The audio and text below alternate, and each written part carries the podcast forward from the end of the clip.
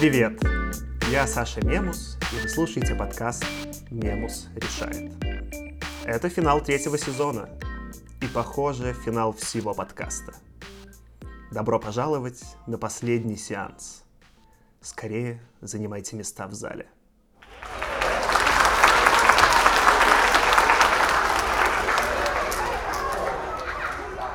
Летом в Москву прилетела из Тель-Авива моя подруга Женя.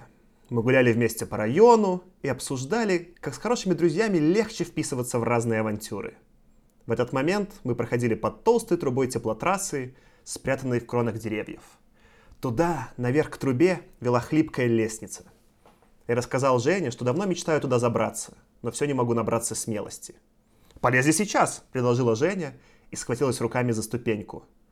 «Правда, я боюсь высоты», — добавила она. Я нервно осмотрелся по сторонам и полез за ней. Через минуту мы были наверху. Среди листьев была спрятана небольшая площадка, куда могли бы вместиться от силы три-четыре человека. С нее можно было подглядывать за пешеходами внизу и любоваться бликами солнца на ветках деревьев. Мы залипли там с Женей и начали болтать про этот подкаст. Я говорил, что для последнего эпизода хочу замиксовать вместе терапию, шаманство и искусство. Но понятия не имею, как это сделать. И тут Женя предложила сделать перформанс прямо здесь, на этой площадке, скрытой от суетливой Москвы. Женя, расскажи, как появилось гнездо. Я сразу представила Сашу в образе пастора, к которому приходит на терапевтическую исповедь. А он проводит шаманский ритуал отпускания страхов и сомнений. Индустриальная и уютная площадка над теплотрассой получила название «Гнездо» и за несколько минут оживленной болтовни обросла идеей арт-эксперимента. Гости, как птенцы, забирались бы в городское гнездо и за полчаса превращались в суперптиц. Такое сочетание искусства, психотерапии и городского шаманства. Гнездо – это уют и комфорт. Так что вишенкой на торте – стал красивый зеленый ковер из Икеи. Он идеально подошел к гнезду по размеру и, не задумываясь, был куплен Сашей на следующий же день. Перила гнезда были украшены фонариками и портретами лесных сов. Звучала нежная музыка, мы затащили наверх пледы, шаманский бубен и термос с сибирским чаем.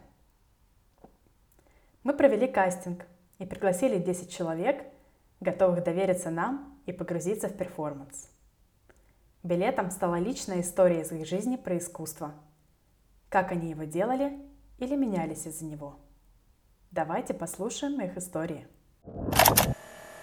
Я уже сегодня немножко начинала рассказывать Жене, что вчера потратила семь часов на то, чтобы сопоставить, в общем, картины известных художников, там, типа Моне, «Три женщины в саду», или там Кандинский, или Васнецов, с граффити и с результатом, который сделала нейронная сеть, ну, как бы смиксовала, короче, эти картинки, и получилось такое, типа, жен... «Три женщины в саду», но в стиле какого-нибудь Бэнкси из серии. И, в общем, вчера пришлось мне сопоставлять долго эти картинки, и понятно, что искусственный интеллект, как бы artificial, арт, тоже как бы арт, искусство, искусственный, в общем, у всего какой-то один корень. И получается, что он тоже создает что-то прекрасное. Но как мы понимаем, что это прекрасно? Только мы, люди, обладающие сознанием, можем вообще оценить э, и э, оценить как value и оценить как price что-то. То есть мы, грубо говоря, увидим какую-то картинку и скажем, «М, пожалуй, это искусство». Или посмотрим и скажем, «Да нет, какая-то хрень, тут просто какие-то линии нарисованы». И то же самое я почувствовала на самой себе недавно, э, потому что я ну, давно там что-нибудь... дизайню или рисую, и там что-то у меня покупают. А тут э, какие-то у меня были последние рисунки, и, ну, там отзывы, понятно, какие-то оценки. И тут у меня их решили купить. Ну, три работы, как триптих.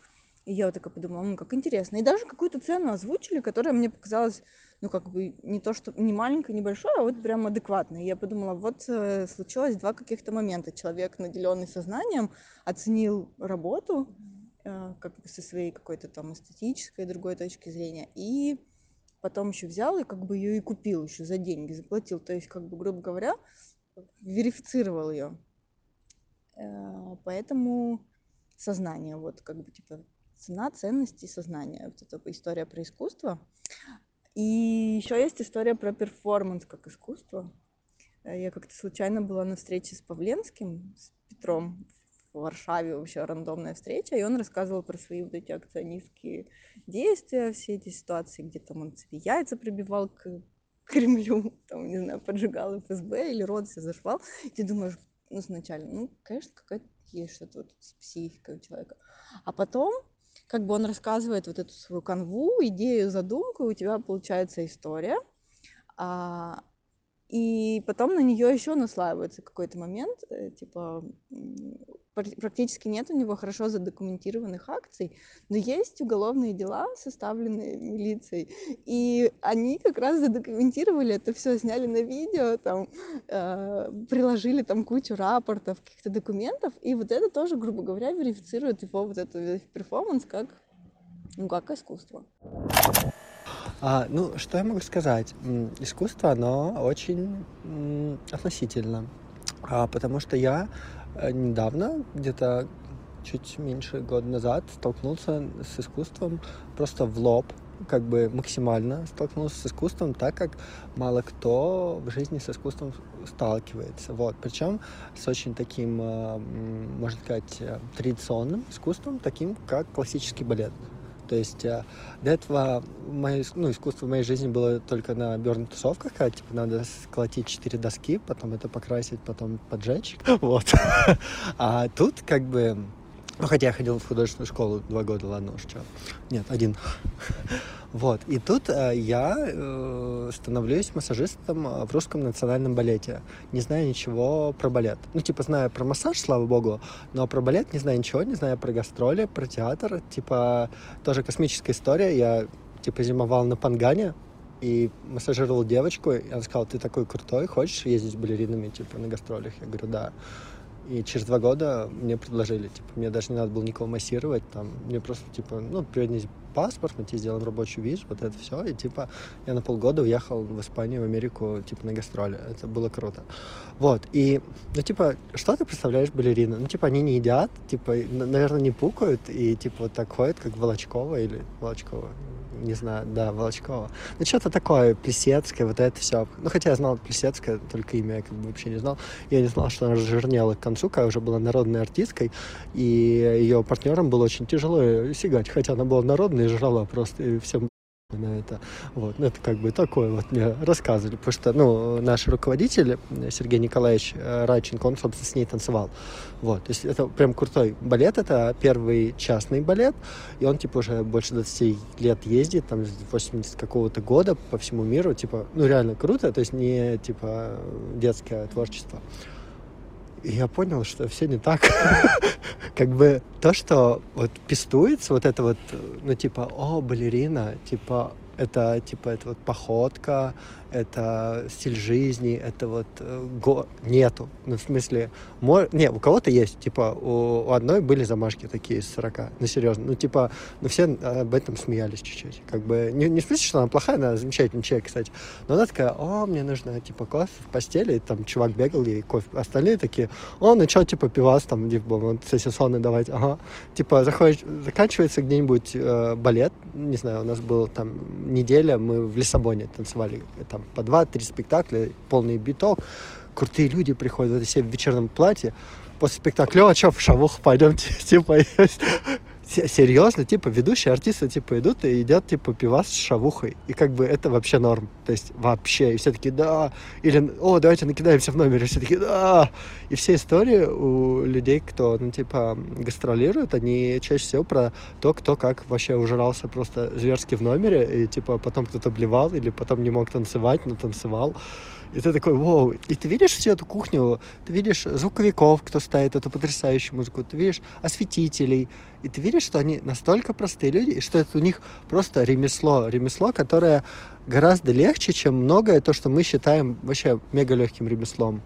И во многом балет — это спорт, у них спортивные нагрузки совершенно, у них есть игра, но этой игры немного. Это, ну... не, не, не совсем, можно сказать, актерство. Там и хореография есть сложная, но если взять каждого человека по отдельности, это вообще не искусство. Вообще даже близко ты будешь смотреть, как, что это. А когда это все вместе, и еще вот есть эта аура, это считается просто столпом классического искусства. Ну, типа традиционный вот этот э, классический балет, все такие вау.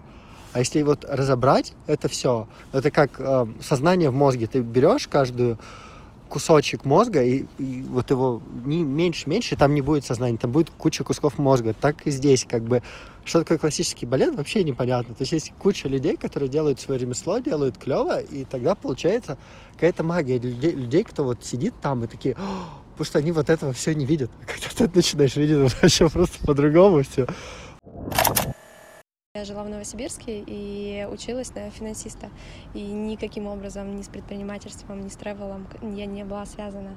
Но в две тысячи двенадцатом году мы поехали автостопом с моими друзьями в Европу и попали на безумный фестиваль Феста Махор де Грасия в Барселоне, который проходит каждый август. Мы, конечно, не знали об этом, не было в интернете. У нас интернета, мне кажется, не было в этот момент. И мы э, просто внезапно, сами не понимая, попали в район Грасия, который, в котором это все происходит. В чем суть этого фестиваля? В том, что разные райончики внутри вот этого большого, разные улицы соревнуются друг с другом на э, красоту украшения. То есть все украшения на улице делают люди, вот, которые здесь живут. И, соответственно, получают этот праздник, и он на сто процентов локальный, потому что на каждой улице выступают разные стили музыки, и ты попадаешь в какой-то фееричный, из серого Новосибирска, в котором такого вообще нельзя представить, ты попадаешь в какой-то мир абсолютной иллюзии, потому что тут какие-то и динозавры, и все, и медузы из бутылок, и вообще все что угодно, и это взрывает мозг. И что мы сделали? Мы взяли и перевернули свою собственную жизнь своими руками, потому что мы решили сделать такой же фестиваль в Новосибирске, и мы его сделали. Мы, там, у нас было тридцать тысяч человек, мы привезли благодаря Айсику еще и стажеров туда. Мы сделали не все улицы Новосибирска, но мы сделали там четыре или пять площадок.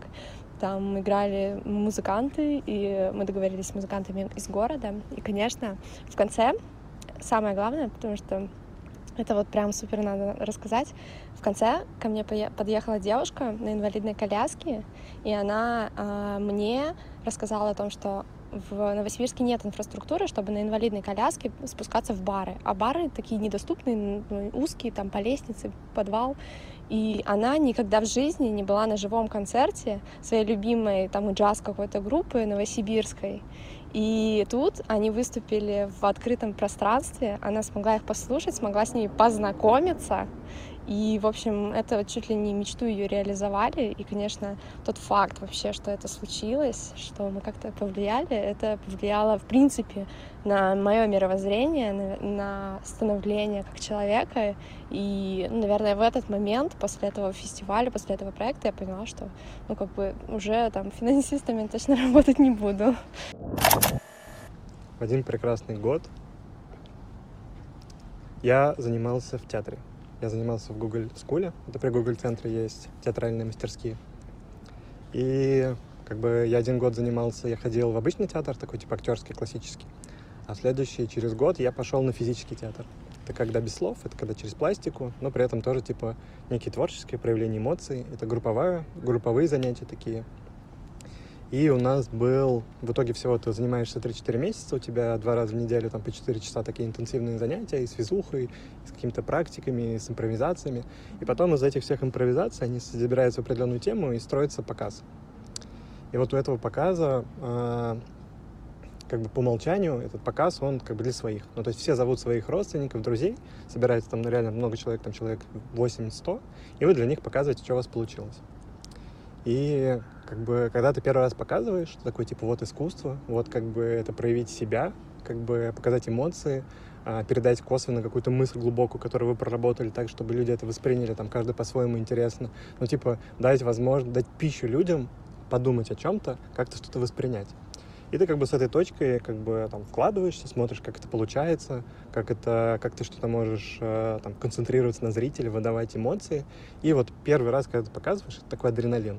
То есть тебя как бы шторит, и с адреналином очень легко как бы впадать в какие-то такие состояния. Ты очень выразительным в этом плане, как бы ты прям такой в поток уходишь, и как бы очень прикольно показывается, да, там типа все такие, да, да, классно, там получилось. Ну, как бы очень хороший эффект, ты сам как бы очень это любишь. Ну, тебе такое очень приятное ощущение. И как бы в этот раз получилось так, что мы показали, там были другие ребята из мастерских, и они сказали, что им типа это очень понравилось как спектакль, они хотят его дальше ставить как бы на постоянке, показать его еще за платные билеты другим людям. Но есть такие пространства, куда могут там начинающие труппы приходить, брать там на один вечер, делать билеты и как бы, ну, показывать. И у нас получилось так, что дальше мы начали как бы репетировать, чтобы показывать уже четыре раза. И вот, вот эти четыре раза показа как бы показали для меня, типа, насколько сложно работать в искусстве. Потому что когда ты один раз для друзей показываешь на адреналине, и ты как бы очень выразительный, это очень круто. А когда вокруг незнакомые люди, и тебе нужно попасть в это состояние, как бы вывести огромное количество эмоций специальными усилиями, при этом сделать это не один раз, а типа один, два, три, ты каждый раз просто как бы вымотан в ноль, у тебя как бы просто вообще после этого ты лежишь, спишь. И насколько вот профессионально сложно быть человеком, который может не разово, да, как бы сделать один раз там на каких-то таких очень сильных наплыве эмоций, а осознанно, профессионально выложиться в одном и том же несколько раз.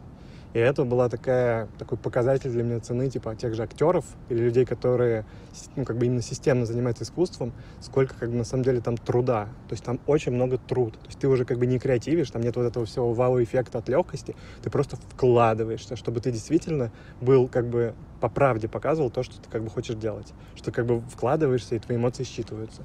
И вот эта вот связь искусства и труда, она, как бы, такая, типа, очень, очень крутой инсайт был в этой части, что все вот это, весь актер, он как бы показывается там на пятом-шестом спектакле, какой он может держать уровень. И вот там типа весь профессионализм и там такая вся крутость.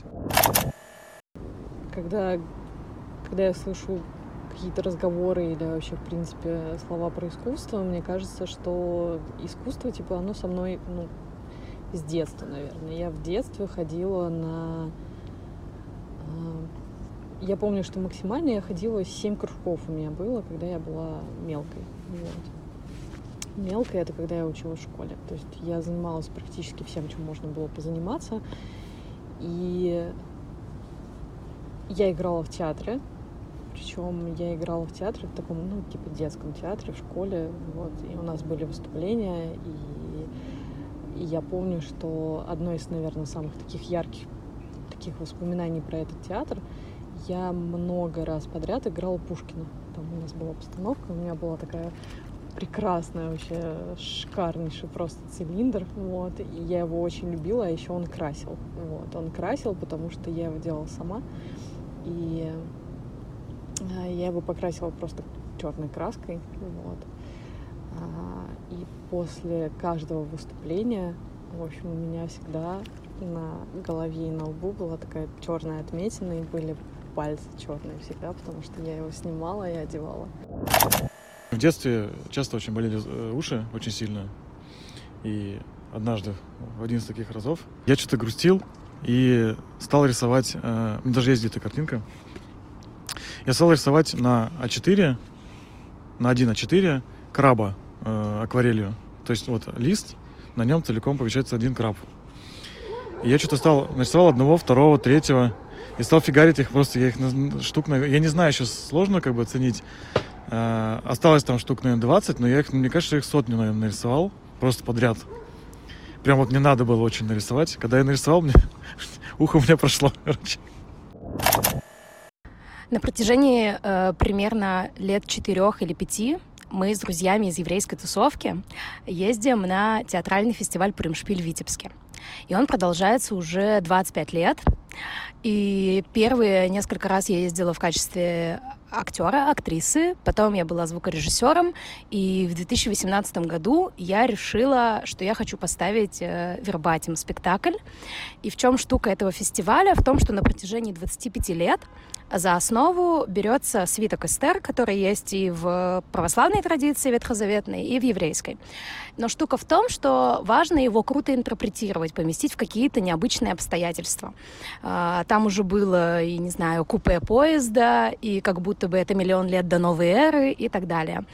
И я решила поставить документальный спектакль и вычленила из этого свитка какие-то концепты, которые там поднимаются.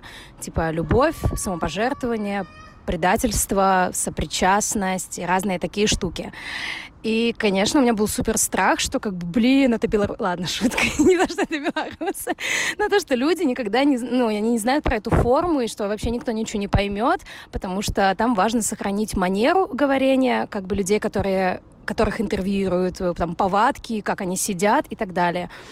И актер непрофессиональный, и что вообще делать со сценографией. Но в итоге мы это поставили. Сперва мы прошли в гала-концерт, и потом мы взяли гран-при на, на фестивале. И это была супер вдохновляющая история, потому что она как-то очень в... заставила нас поверить в то, что главное — топить за свою идею и действительно... доносить то, во что ты веришь, и не бояться там осуждений, того, что тебя не поймут. В общем, это какие-то примитивные вещи, но когда ты это там переживаешь на своем опыте, это становится действительно какой-то переворачивающей э, вещью. Я решила открыть гончарную мастерскую и уволилась из своего рекламного агентства. Решила, что буду делать красоту, сидеть в уголочке, в красивой мастерской, что-то лепить свое, что-то создавать. Почему в уголочке? Потому что это мероприятие должно приносить деньги. А чтобы оно приносило деньги, в нем должны быть мастера, ученики, администратор. И в нем должна быть жизнь, которая проходит рядом со мной, решила я, и открыла гончарную мастерскую. Очень быстро я поняла, что, кажется, никакого искусства не будет, потому что то, зачем я шла, я никак не могла получить. Вместо того, чтобы делать что-то красивое, я убирала, возила куски глины, ездила на заводы. И сил на красоту у меня совсем совершенно не оставалось. Я не села за гончарный круг, наверное, первые полгода после того, как открыла гончарную мастерскую. А потом я села и поняла, что искусство ушло. Искусство больше меня не зовет, потому что я стала хозяйственником, завхозом, который чинит печки. Оказалось, что нет ничего более хрупкого в мире, чем гончарное оборудование. И печники крайне загадочные, еще более загадочные люди, чем городские шаманы. Они могут появляться, они могут исчезать, они могут что-то делать, они могут не делать ничего. И мастера могут пропадать в таком загадочном месте. И приходится выходить на работу самой, потому что ученики ждут. Может пропасть целиком гончарный сервиз на свадьбу и взорваться в печи. Может пропасть целый заказ из мастерской. И тогда, в этот момент, вернувшись из командировки, потому что параллельно я продолжала, конечно, работать и заниматься тем, чем я занималась только проектной на фрилансе, после усталого, усталого дня, тренинга на пятьсот человек, я прилетела в Москву из Сахалина, в метели. У меня дико болела голова. Я спросила, где наши двести петухов, которые мы вот-вот должны отправить, тарелки с петухами, потому что наступал год петуха. И петухов не было. А до сдачи оставался месяц. Я ездила на завод с сырыми тарелками. Я наняла Радика и его младшего товарища, чтобы они крутили тарелки. И тарелки крутились, а маленькая мастерская была рассчитана на мастер-классы, как вы понимаете, на Покровском бульваре. Там не было места для пятьсот петухов никак, и для двухсот не было. И я сушила строительным феном, складывала в машину, они все разваливались на части. Часть я смогла довести до завода, там они обжигались. И все мастера на заводе мне сочувствовали, несмотря на то, что они были тоже в глубокой депрессии и пили, потому что керамические заводы существуют именно так. И в итоге я сделала этих петухов, я сдала, и это было мое настоящее страдание за всех, за мастеров, за учеников, за мастерскую. После этого я поняла, что нужно что-то делать. Мастерскую нужно продавать. И я вздохнула с облегчением. Где-то через год, наверное, я смогла переосмыслить этот опыт. И я поняла, что искусством было то, что я делала все это время.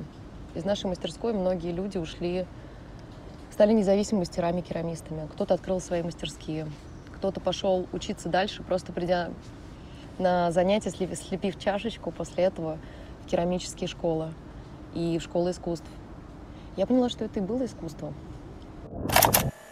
Какое-то время я воспринимала искусство, наверное, с позиции, ну, такого прилежного ученика в школе. Ну, как бы вот есть картина, ее надо понять. Ну, типа вот у нее есть правильный смысл. Вот. А И, ну, мне совершенно не давались а, ни авангардные, ни какие-нибудь, даже, может быть, импрессионистические вещи, а, какое-то современное искусство. Я такая, типа, о боже, что это? Но в какой-то момент я не успела поймать этот момент, и оказалась на той стороне. Кажется, мне... А, даже, наверное, нет, я, я могу вспомнить, что стало предпосылкой, а, но я не могу вспомнить момент, когда у меня перещелкнуло. Вот, предпосылкой стал а, разговор с женщиной, а, ну, я не знаю, кто она там по профессии точно, ну, наверное, искусствовед или около того. А, в подвале музея Дом Бурганова есть скульптуры а, самого Бурганова, есть а, небольшой зал со скульптурами его дочери. Он работает а, в металле и, по-моему, в мраморе, а дочь его работает в основном с деревом и немножко с металлом. И, в общем, женщина-искусствовед а, рассказывала нам, как нужно а, читать ее работы. Они очень образные. Вот. И сначала я ну, начала читать ее работы, а потом уже работы ее отца, собственно, скульптора. И, наверное, началось так, когда ты начинаешь чувствовать там, скульптуру или картину, и э, это тот, тот момент, что искусство — это не законченный образ, э, который создан художником, а искусство — это то, что существует между тобой и тем предметом, объектом, э, картиной. Все началось с того, что в начале этого года я рассталась с своим молодым человеком, с которым мы были довольно долго, семь с половиной лет. И, в общем, как это обычно бывает, любые расставания — это, в общем, такой супер жесткий выход из зоны комфорта, по полной катушке. И для меня выходом из зоны комфорта стало то, что мне пришлось задать себе очень много не очень приятных вопросов, потому что я поняла, что все мои отношения, да и вообще какая-то жизнь, она все время про то, как надо, а не как я хочу. И мне, собственно говоря, пришлось задать вообще, типа, чего я хочу, типа, что мне вообще нравится. И ответы, если честно, меня довольно сильно испугали. И не очень мне понравились, вот, и все это, в общем, сопровождалось всякими э, кошмарами, бессонницей, в общем, что было делать, вообще не совсем понятно, в общем, была психотерапия, но она как-то не особо помогала, и, в общем, я была в замешательстве, но я поняла, что, в общем, нужно обязательно с этим что-то делать. У меня всегда так работает, что, в общем, если есть мощный запрос, ответ, в общем, он э, сам приходит, и моим ответом стал э, разговор с подругой как-то вечером на кухне. Она мне сказала, что она собирается пойти на танцы. И, в общем, я как-то это послушала, такая, думаю, ну, ладно, интересно, говорит, типа, пойдем со мной. Вот. А танцы должны были, как раз-таки, там новая группа начиналась где-то в субботу. В общем, я такая, ну, ладно. А дело в том, что я до этого уже пробовала ходить на танцы, потому что мне, мне это, правда, очень интересно. Вот. Но это были вот обычные такие классы, где ты приходишь, там есть преподаватель, а, ты за ним повторяешь, получается, не получается. Все это ничем как-то не заканчивалось в итоге. И поэтому, в общем, энтузиазма мне туда еще раз идти как-то особо не было. Но... Во-первых, что мне первое привлекло во всех этих вот этих танцах, во-первых, там все называлось классным словом «ток», во-вторых, там был очень классный дизайн, я такая, боже мой, а я дизайнер, такая, боже мой, как все красиво. В общем, там были очень красивые люди, которые все это преподавали, все это было под такой, и под техно, и под какие-то эр энд би штучки классные, в общем, какая-то понятная музыка, вот. И что самое здоровское, что в описании все было э, написано, что э, мы поможем вам начать танцевать. Растанцеваться. Я подумала, что, блин, это на самом деле это что-то новое, такого обычно не говорят. Вот. И я пошла, это было, наверное, вообще лучшее решение за последние несколько лет, потому что а, там, собственно говоря, это были не столько танцы в прямом ну, понимании того, что типа какие-то движения, а это были танцы, такая слэш-психотерапия. Потому что вот Таня, которая основательница всех танцев, ее главный месседж, он про то, что нет хороших или плохих танцев, есть твой танец, и он уже поэтому суперский. То есть это такие безоценочные танцы, только твои собственные. И когда ты понимаешь, что вот этой оценки на самом деле нету, неважно, получается, не получается у тебя, ты вообще вступаешь в такой портал в супер свободы, энергии, то есть тебе просто начинает нравиться процесс, ты в него легко вовлекаешься. И, в общем, все это привело к тому, что я начала танцевать просто вообще каждый день. Каждый день, утром, вечером. Начала это записывать. Начала потом еще выкладывать в Instagram, что это было вообще просто полным выходом из зоны комфорта. Вот. И я заметила, что, в общем, что-то начало происходить. Я не сразу поняла, что именно, но что-то, в общем, начало происходить. А, такое было состояние, что как будто, в общем, голова, тело, все как-то наконец-то начало работать. Но я из-за того, что человек любопытный, мне нравится, в общем, разбираться, в общем, в процессах, я начала, в общем, как-то искать, типа, вообще, как это работает, вообще, что, что происходит, почему, почему вот, почему психотерапия не помогла, а это помогло. Вот. И мне кажется, первым таким мини-ответом стал э, фильм «Джокер», как ни странно. Я его посмотрела в мае на карантине, вот, и там, в общем, есть момент, когда он, собственно говоря, совершает свое вот это первое убийство и в метро, и потом он идет в туалет куда-то и начинает танцевать. И я, на самом деле, когда это увидела, я настолько вообще все это поняла, то есть это был настолько вообще переживаемый, понятный опыт, типа, почему он это делает, почему он это делает именно так, все стало понятно, вот. И заключением всей этой истории стала книжка, которую мне как-то рандомно подбросила букмейт, рекомендованная, она называется «Маленькая книжка о тени», ее написал какой-то русский хореограф и танцор, и психолог, и он, собственно говоря, соединил свои знания вот именно по юнгианской психологии и свои какие-то танцевальные практики. В общем, он говорит про то, что когда мы танцуем, мы на самом деле разговариваем своим, своей тенью, со своими какими-то внутренними иррациональными вещами. В общем, мы на самом деле вот в этот момент как бы вот это все начинает балансировать наконец-то. Вот. И, в общем, я дочитала эту книжку, все стало вообще супер понятно. И что самое классное, мне кажется, вокруг меня люди тоже начали танцевать. Мы провели два дня в гнезде. И, похоже, вселенная это понравилось, потому что она начала подбрасывать новые истории. В первый день к нам наверх забрался Валера, очаровательный жилец соседнего дома.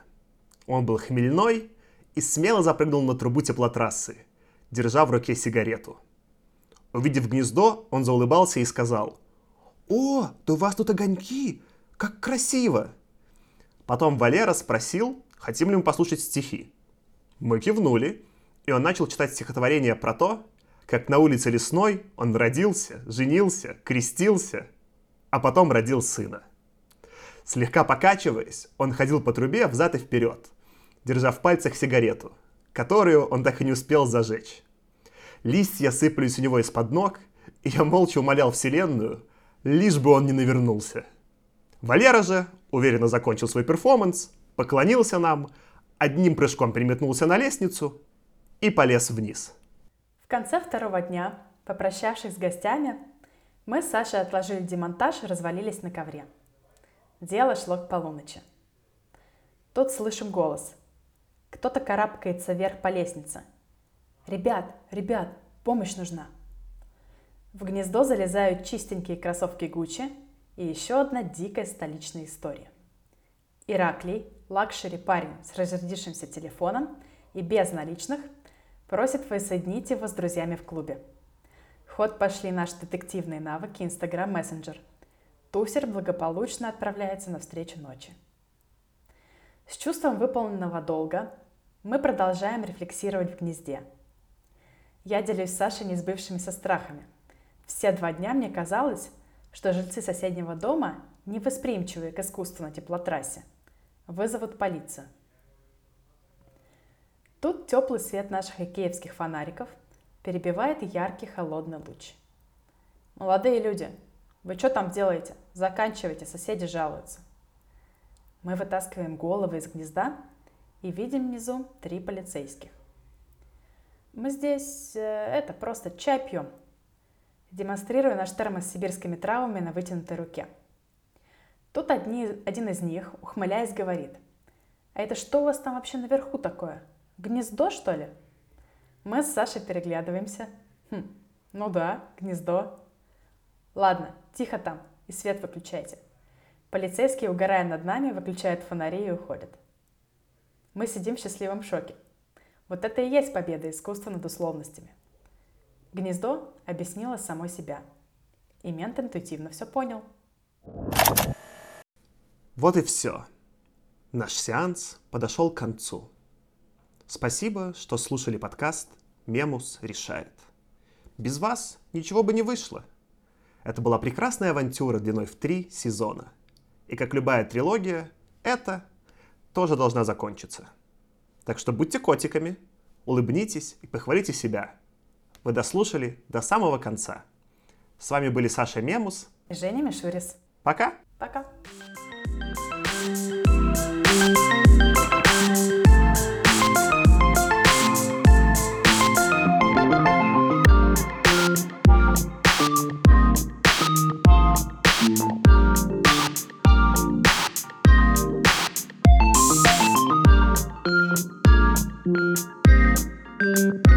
Thank you.